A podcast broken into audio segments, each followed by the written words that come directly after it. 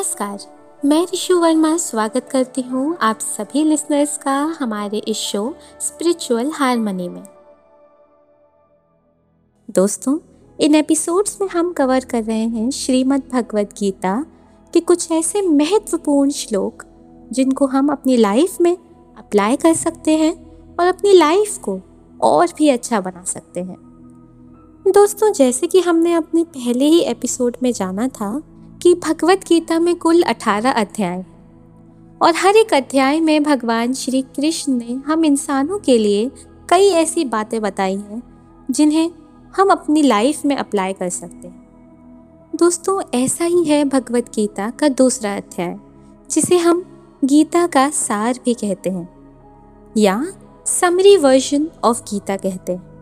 दोस्तों, बात करें अपने लास्ट एपिसोड की तो हमने लास्ट एपिसोड में जाना कि किस तरह अर्जुन ने अपनी दुविधा भगवान के आगे रखी। आइए दोस्तों, भगवत गीता के पहले अध्याय को समाप्त करते हुए दूसरे अध्याय को शुरू करते हैं।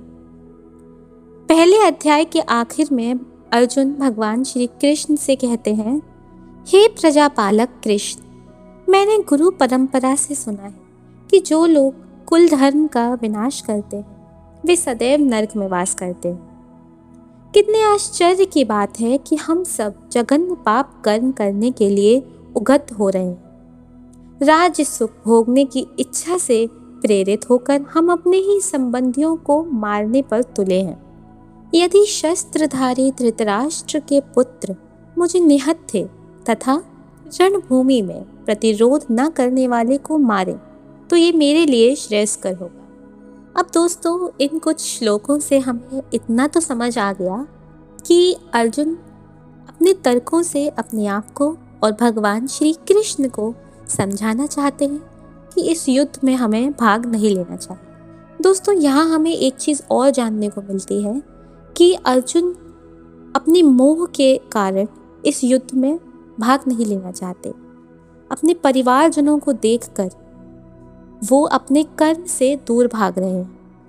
दोस्तों, अपने मोह के कारण, अपने इंद्रियों के कारण, हम अपना गलत और अपना सही भूल जाते हैं।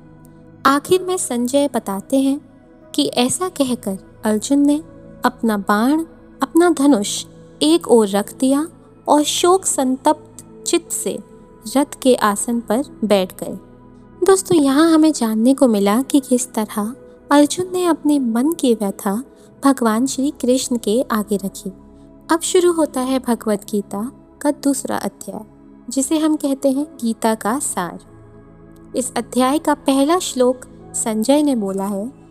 संजय कहते हैं, करुणा से व्याप्त शोक युक्त अश्रुपूरित नेत्रों वाले अर्जुन को देखकर मधुसूदन कृष्ण ने ये शब्द कहे। दोस्तों, अब शुरू होता है भगवत गीता का ज्ञान, जो कि भगवान श्री कृष्ण की मधुर वाणी है। भगवान श्री कृष्ण कहते हैं, हे hey अर्जुन, तुम्हारे मन में ये कलमश आया कैसे? ये उस मनुष्य के लिए तनिक भी अनुकूल नहीं है जो जीवन के मूल को जानता हो। इससे उच्च लोक की नहीं, अपितु अपयश की प्राप्ति होती है। तो दोस्तों, यहाँ भगवान श्री कृष्ण कहते हैं, जो जीवन के मूल को जानता है, उसके लिए ऐसा सोचना तनिक भी अनुकूल नहीं यहाँ हमें समझना होगा कि जीवन का मूल है क्या।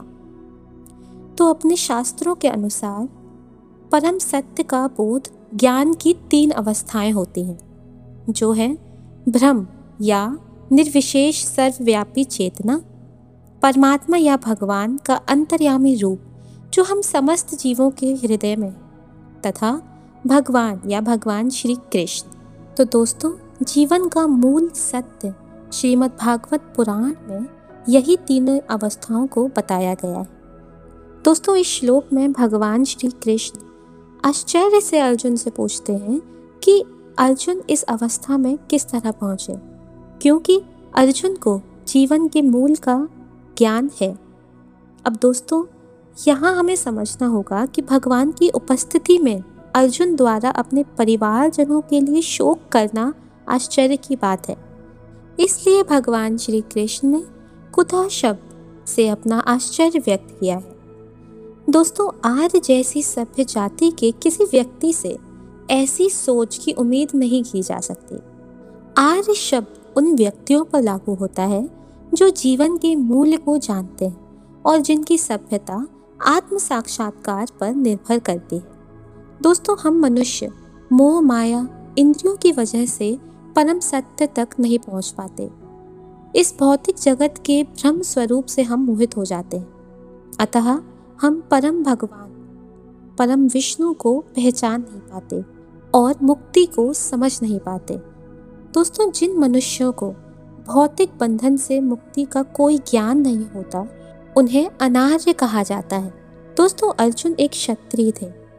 किंतु युद्ध से विचलित होकर वे अपने कर्तव्य से गुमराह हो रहे थे। अब दोस्तों, कर्तव्य पथ से इस प्रकार विचलन न तो आध्यात्मिक जीवन में प्रगति करने में सहायक बनता है, ना ही इससे संसार में कुछ प्राप्त किया जा सकता है।